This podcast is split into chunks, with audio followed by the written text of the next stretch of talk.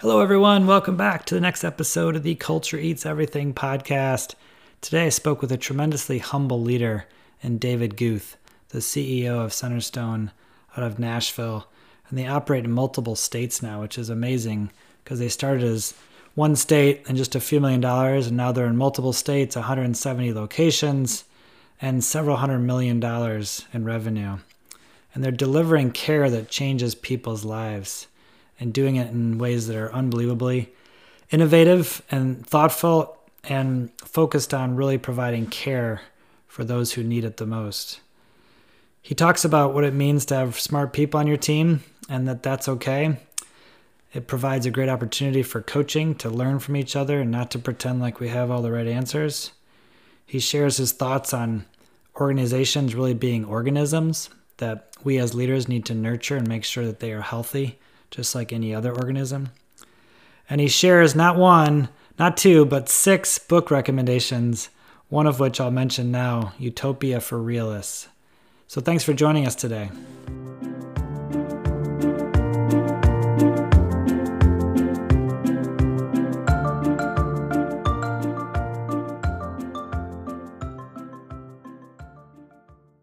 All right, David Guth, thank you for joining me. I um, just for quick context, you know, you told me before you're you got about four or five thousand employees. If you include contractors in there across multiple states, you serve about 170,000 people, 170,000 people per year, which is just just amazing. Um, so would love to hear about you know Centerstone and, and why you do what you do, why you're uh, the CEO, and why you've built this amazing organization, and then maybe take us into you know when do you feel most alive? When when do you really feel like you're fully uh, utilized and living the life that you want to live?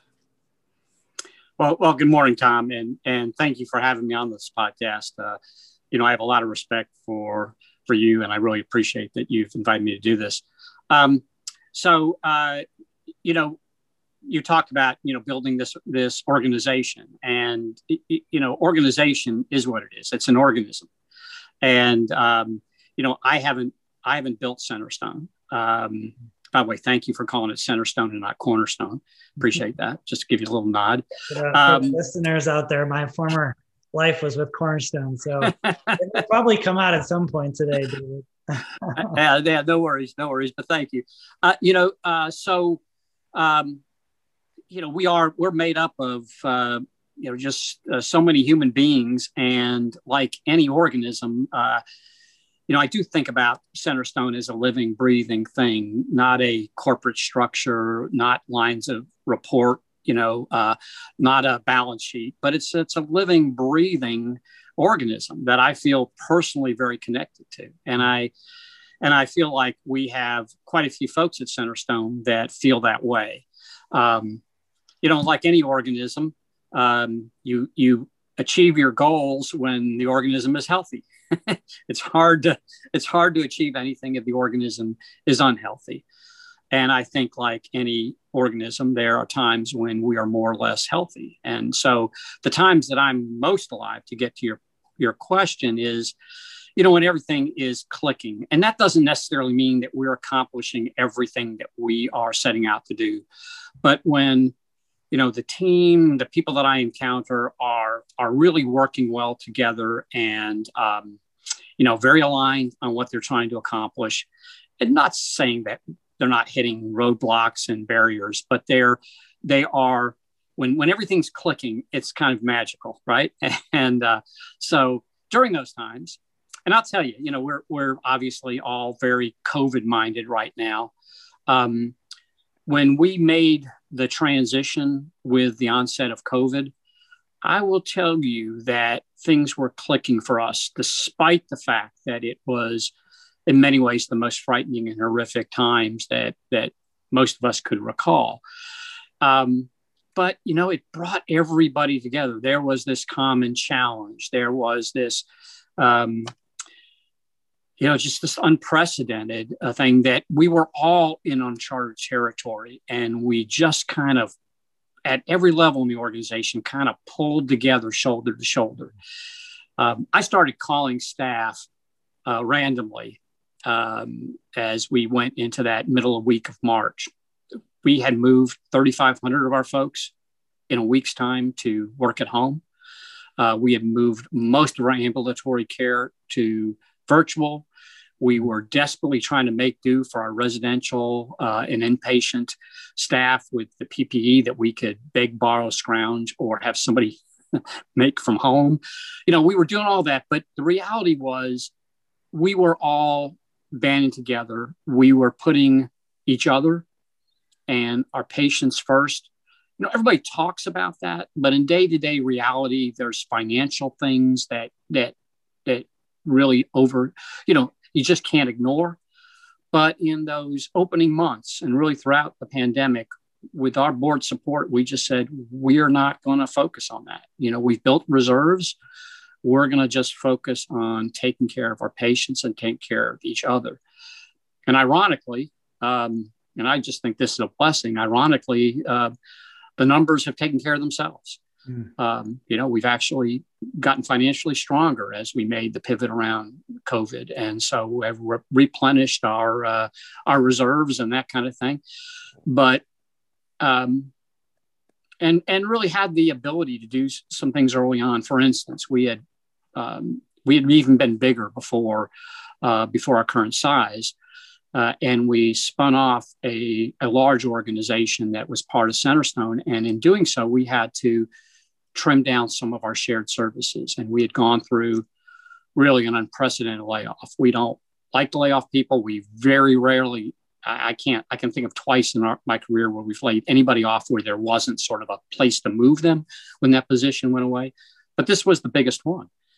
And um, when COVID happened, it had not been that long ago that we had had to do the layoff and give people those announcements.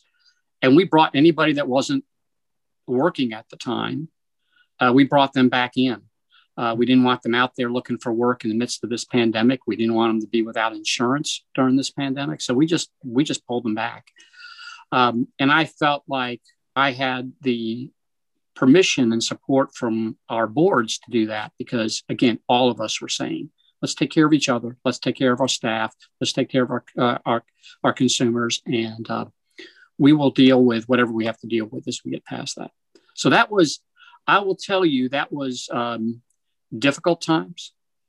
Uh, we we were constantly dealing with no good decisions, you know, no good options. I would yeah. say there was a there was an epidemiologist that I heard speak and said we're in a period where there's no good options, only good decisions. And so that's where we were. We're trying to make good decisions, knowing there were no perfect options. And um, and so you know when you're out there in unknown territory, trying to make decisions, trying to support others making decisions, knowing that there's no there's no playbook. There's not really where you can go back and go, well, the last three times that we did this, here's how we handled it. Um, was was a bit unsettling for everybody. But I tell you, I, I felt more connected, more alive than than I have in, in memory. And our staff did too. We did a um, we used McLean uh, employee engagement surveys. And you know, before COVID, we got right where their average was. I wish I could tell you we were always just glowing and all that, but really we were right where the average was in terms of staff engagement. And um, our engagement scores uh, doubled post COVID. And mm-hmm. during, I mean, during the, obviously we're still during it, but double didn't just go up by 10% or 20%, they just doubled. So really twice where we were, twice where the industry, broader industry of McLean um, uh, ecosystem is. And, uh, and I think some of that was just the fact that we were all just being very um, present with each other, mm. very, um, uh, gosh, authentic, I think. You know, I think we started every conversation, no matter what we were doing, going, recognizing we didn't know the answers on this. So we are gonna we are gonna make decisions. We're gonna make decisions together, and we were gonna deal with the whatever the consequences were of those decisions together. Long rambling answer to your to your question, Tom. Not not at all. Not rambling at all. It's fascinating, and you know, there's so much in what you said that we could we could uh, explore. Um, you know, under, underneath all of that, what I hear is a depth of relationships. You know, there's no surprise this this podcast is called "The Culture Eats Everything" because we happen to believe that culture does eat everything. It's it's the ultimate um, power. You know, it's the the ultimate differentiator for organizations. And I think a lot of what you just spoke about is is that that because you spent so much time building a strong culture, building a strong team, that you actually were able to uh, launch into this uncharted territory and produce you know phenomenal results. Double engagement you talked about actually improving your financial uh, your situation which is amazing um, and on and on and on just all as a result of uh, this this deep work. So maybe talk a little bit about that. Talk about you know what does what does leadership mean to you? What does culture mean to you well, well, first of all, um, you and Brad over the years have been, I just want to say, have been enormously helpful to me personally, to so many members of our team. Um, but I'm, I'm going to go to a, a little. Uh, I know I know you're a runner. I'm I used to be a runner before I got to this age and my feet started bothering me. But um, you know, I, I think about uh, you know when you run a marathon, which I'm not going to be an expert about that. I've actually run one run, not one run one marathon, and I suspect it is going to remain the only marathon I ever ran. But um, you know, you can you can train, you can work on the logistics of your running, you can work on the logistics of your pacing, you can think about where the water stations are and what you're going to, you know, what you're going to hydrate and how and how you're going to, you know, use the the energy pouches and so forth. But none of that matters. That's sort of your strategy for how you're going to get through the race. Mm. But none of that matters if you haven't been if you haven't taken care of your body. There's no amount of planning and stuff like that that's going to get you through a marathon without taking care of your body. And that that's that's true of an organization. I don't care what your plan is. If you don't have a healthy organization then you can have the best plan in the world and you're not going to execute on it um, and again we don't ex- I, I don't want anybody on this podcast to think that you know we're we're this just sort of magic team, this dream team that, you know, just because we're so connected, we execute on everything and we're we're everywhere we want to be. We're not. We we've got plans and aspirations to get to something that that we're not we've not been able to attain and maybe we never obtain. But but the fact of the matter is that we do work on how healthy the organization is and how healthy is are the teams at every level. Um, and it starts with alignment. It starts with people that uh, share values. You know, I mean, when we've done partnerships with organizations that share our values, that goes really well. We've had some times when we've shared, when we've done partnerships with organizations where there is an alignment of values. There's not. And it doesn't go well. I don't care how you plan and how much you look at the spreadsheets and so forth, it does not go well. Um, so uh, so it is the values to begin with. And then it's alignment around vision. And you all helped us work around this. You know, as a leader, my vision only accounts for so much. And it's not a shared vision just because I've talked to people about the vision. it's a shared vision if it's their vision. And, and that's a two way street. So we spend a lot of time, as I'm sure most people on the podcast do, talking with other members of the organization, not just the people that are your direct reports and not just the people that are in leadership, but talking to folks, sharing your vision and hearing about theirs. So um, it, it starts it starts there, and then and then beyond that, it's about all the other things you talk about, communications. It's about recognizing you know, I, the first time I ever heard the term breakdown uh, applied to in a positive way was with Brad so many years ago. But you know, it is about being able to acknowledge those and not not do that in a blaming way, but in a transparent way. Going, I, I I'm at a place where what I always do doesn't work.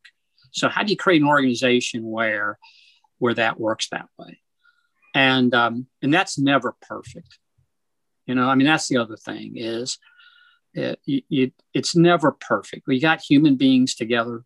The more human beings you got together, you know, just the less perfect it is. And um, so, you know, it's a constant journey to recognize the humanity in each person that you work with, um, work towards continuing to understand where the common elements of each person's vision is and how can we strengthen that and where we have differences in vision that we can respect and where those differences actually need to be really worked through right? So um, i'm lucky in so many respects tom and one of them is i i am uh, i don't really care how we get there. You know i uh, i it's there's a good thing there are people that work with my team that really care about the process. Mm-hmm. Uh, but I'm able to. I've always been able to just sort of let go with that because I'm not very good at it anyway.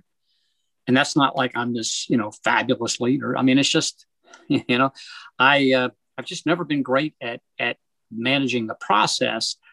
But as long as I see that we're making progress to the goals that I know we all share, then I, I really can let go of how I think it needs to be done most of the time. Mm. so, wow.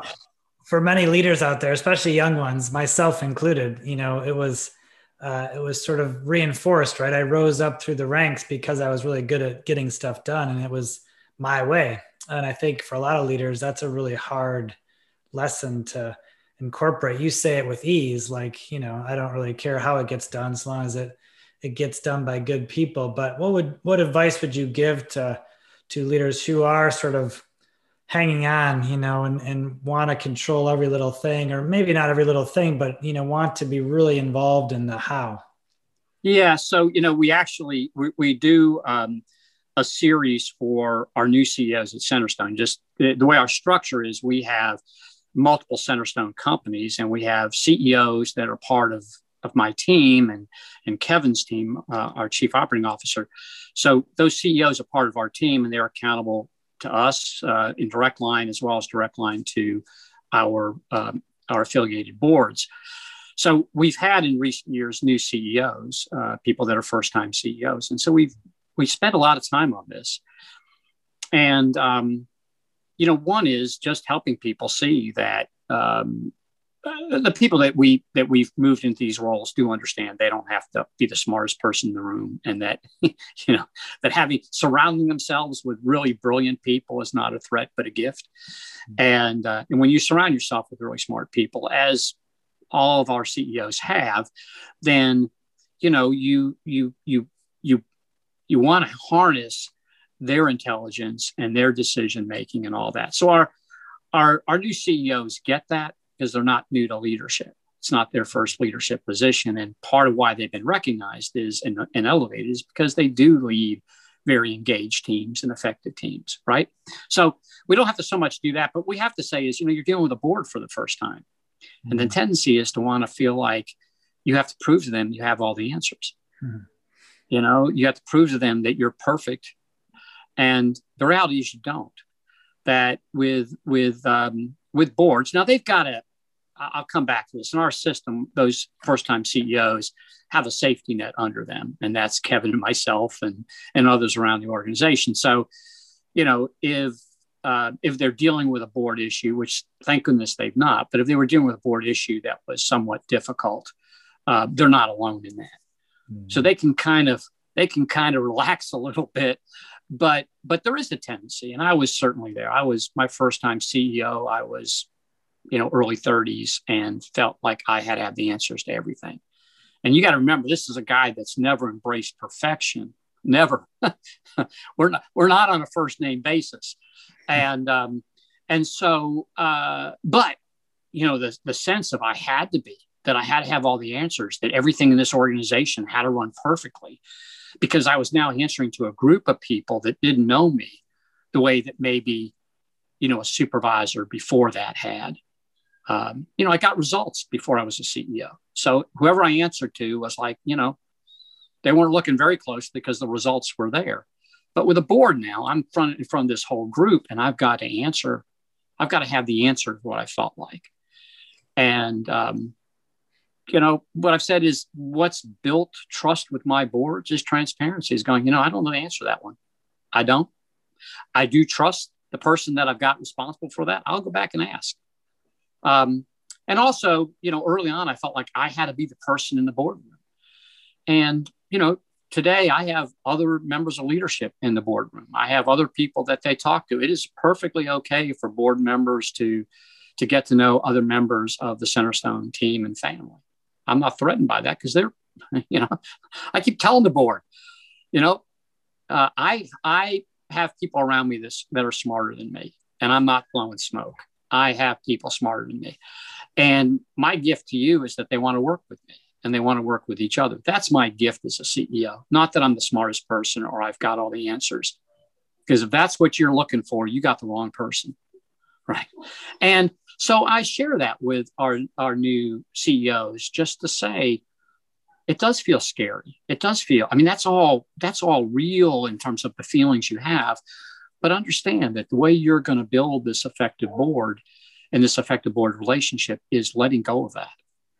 Um, and if you have board members that feel like you've got to be perfect and you've got to have all the answers, call on us. We'll help you through that. We'll help coach you through that and even come in and work with the board around that. But so far, it's all been met. I will say our family of boards is great. Uh, I wish we had more time because maybe someday I'll come back and talk to you about that if you like. But the Centerstone family of boards, because um, we have nearly 100 people on our respective boards, and they are all interconnected by multiple board connections and different committees that they all serve on. And um, it's not only the best experience that we do surveys of our boards, the best board experience they've ever had, but it also really creates these healthy board cultures across the Centerstone family. I'll never Again, forget. I had a, I had a, um, a wonderful board president, and he told me, he said, "You know, Tom, that that really good board members actually want to be heard." And it took me a few months probably to really let that in. But what I realized is I was doing exactly what what you talked about. I was 34 when I became CEO, and I was so concerned about sort of having all the answers um, and being ready for board meetings with sort of the predetermined agenda and answers that I wasn't terribly interested in what they had to say. Um, it took me years, frankly, to realize. I don't know that I ever really did get that good at it, frankly. I'll have to I'll have to have some of them on the podcast to see what they think.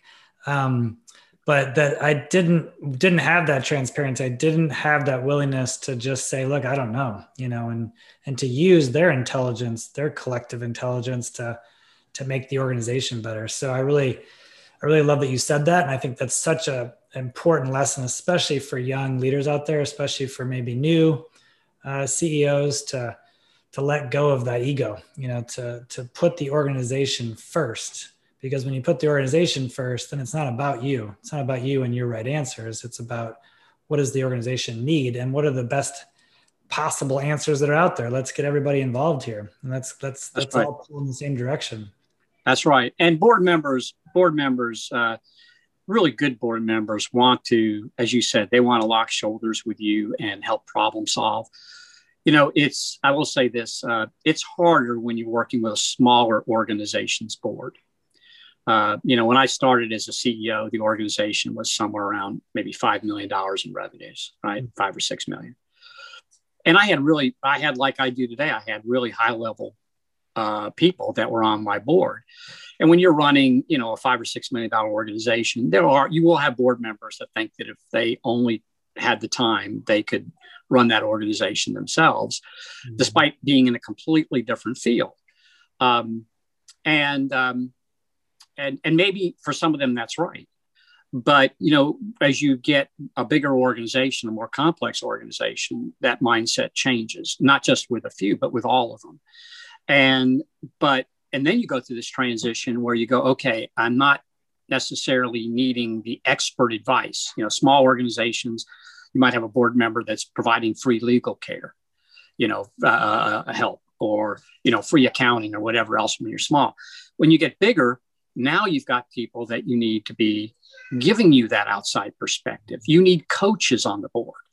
And again, the work that you all did with me around that was has been transformational in terms of board relationships because you know my board members haven't haven't spent a career doing what I do, right? And they they respect that they haven't spent a career doing what I do. But what I say to them is, you've spent a career doing what you do. Mm-hmm. And you don't have to have all the answers, but I could sure use an outside perspective. I could use your coaching. How do you see this challenge that we're facing? If it were in your industry, how would you think about it? Give me the opportunity to step inside of your head and, and hear how you would think about the situation we're dealing with. And I tell you, that's that's been very powerful because I have very smart, committed board members. Have they run a behavioral health company the size and complexity of Centerstone? No, no. That doesn't, but they've been enormously successful in other areas of their life. And there are things that I can gain from them. Yeah. You know, we no longer ask them to be the legal advice or the accounting. You know, I mean, we don't put them on the spot on that stuff. We just want the kind of brains that we do like having attorneys and accountants on the board. We like the way they think. And by the way, you're hearing my granddaughter in the background, and I make no apologies for that. Speaking of coaching, right? Um, yeah, she's down there giving advice to everybody. We get the best coaching from the, the little ones, the little minds, the little questions, right? Um, well, we're we're our time is flying by already. I want to I do want to touch on the this idea of coaching as we call it and and kind of the value that you see there. Um, but also would love to get you know a a book recommendation from you. If there's one book that you would put out there as one that you love for whatever reason, um, you know, what would that be? So maybe maybe you can share on both those fronts. Okay, so I'm going to start with the with the books and they really have nothing not anything seriously to do with the with the subject at hand but given that we're going through everything that we're going through in this country um, i'm recommending everybody on both sides of the political party to read um, uh, utopia for realists by rutger bregman.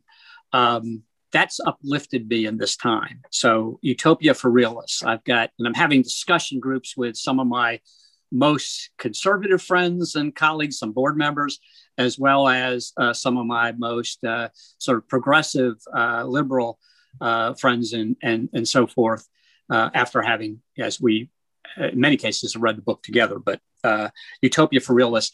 Um, and you know something else that during covid i've i've gone back and i've been reading just trying to understand the human condition a little better not just because of COVID, but because of everything that we've been going through in the last year. So, um, you know, Sapiens is a is a really good one. I think everybody ought to have read that book, and I never can remember authors, but it's Yuval Noah Harari, I think is how you pronounce the name. And then here's another one for anybody that's kind of geeky, uh, and that is Some Assembly Required uh, by Neil uh, Shubin. I, I, think I'm pronouncing uh, Neil's name right, but some assembly required gets you into kind of understanding how we've genetically evolved and and it has some particular relevance around viruses and the role they've played in the development of mm. of uh, our species so um, you know uh, i think everybody ought to read guns germs and steel read that many times i think everybody ought to read uh, a short history or brief history of the world by by bryson i think that's a must read and outliers by and i suspect most of the people on this podcast have read these books the, the books by malcolm gladwell and so forth. So that, that's my books. What was the other part of your question? Um, the coaching the idea of coaching oh, yeah. the ability to to listen to people and to take in their perspective. You know what's the value that you see of being a ceo you know it's it's i think it's frankly hard to to be open to other people's perspectives sometimes. So, what's the value you see in creating a coaching? Wow. Again, uh, really crediting you and Brad for this. Um, remember that I'm not about perfection, and also remember that I'm surrounded by people smarter than I am, right? So, um, the whole coaching concept opened up uh, new capabilities and new benefits to me in multiple directions. So one was, you know, if you've got people that are working for you that are that are, you know, that are on your team, that are direct reports, that are that are really clearly just brilliant people. Um, before coaching, I felt like if I was if I was telling them what they could do, how how I mean, I basically was all about sharing vision and somehow another just as heartbreaking as it was oftentimes accepting the results with these really bright hardworking, capable people. And coaching was like, wait a minute, I don't have to have the answers, mm-hmm. but I can have some perspective. I can say, all right, you are at a roadblock. Can I just come in and offer you my perspective? I don't have to be right.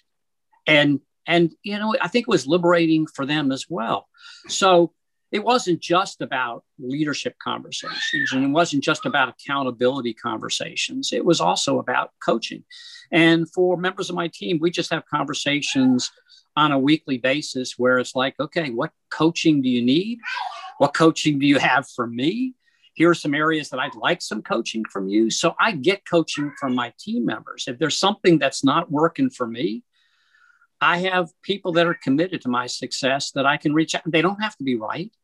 So we have just a lot more conversations about that nowadays than we ever did before. And it's not been an overnight thing. You know, um, I started working with Brad before I think you guys, long before you all started working together. And, you know, Brad will tell you it took a while for me to get this whole coaching thing down. Um, and, um, and I'm still getting better at it. But now I have coaching conversations where I get coaching from board members. I get coaching from the people that are part of my team, and I provide coaching to members of my team. It's always invited. It's perfectly okay. I, I say this many, many times. If you're not, if you're not wanting the coaching, you can say so. You know, and by the way, we don't do coaching at the same time we do accountability. You know, we just don't do it. Accountability is nothing somebody's accountable to me is accountable to me. So we're going to have accountability conversations and we're going to talk about, you know, broken promises or stalls and that kind of thing. But, but coaching, if you're going to come to me for coaching, that's not right at the time when you're supposed to come to me with results. Right. But, um, so, you know, we, we just, we keep working at it. And, yeah. um, in some ways it is an unnatural act. you know, I mean, we weren't raised in in environments either in the educational system or in our family dynamics that were about having those kinds of conversations those kinds of coaching conversations. So it is an unnatural act but it it has made for a healthy organism a healthier organism. One that has to be in, intentionally nurtured. Um, oh my gosh. absolutely. oh my gosh that's it tom just intentionally nourished. Yeah. yeah it is not a it is not a you don't arrive at it you just keep working at it. And all the entropy of the universe is pulling at it you know just as just as age is pulling around pulling at my body and i have to be more and more intentional about it uh, you know the entropy of the universe is pulling at the threads of your organization. And uh, you got to be intentional. Yeah. yeah. And it's a and it's a great gift frankly. It's it's um, uh, at home life and on the work front i think for those who intentionally go about excuse me nurturing it it becomes a, a, great gift for both parties involved you know for all parties involved um, well david uh, we could go on for another two hours i know that without a doubt um, but i promise to wrap up on time not just to you but to your amazing uh, assistant. So I will do that. I will I will keep my word. Um, but thank you again for the time, and we'll have to get you back on here again to continue exploring this whole world of leadership and culture and um, all things uh, all things related to growth. Thank you, Tom. And just a reminder, Utopia for Realists. If you've not read it, you will be thankful to me if if you all have. So, thank you, Tom. Thank you, and thank you for all you're doing for to really advance our field and to really help support the success of just I mean, just so many hundreds and hundreds or thousands of people. I mean, you're you and Tom interface with so many people from around the country. So thank you for that. Yeah, thank you. I appreciate that, David. It's a, a great gift to do what we do for sure.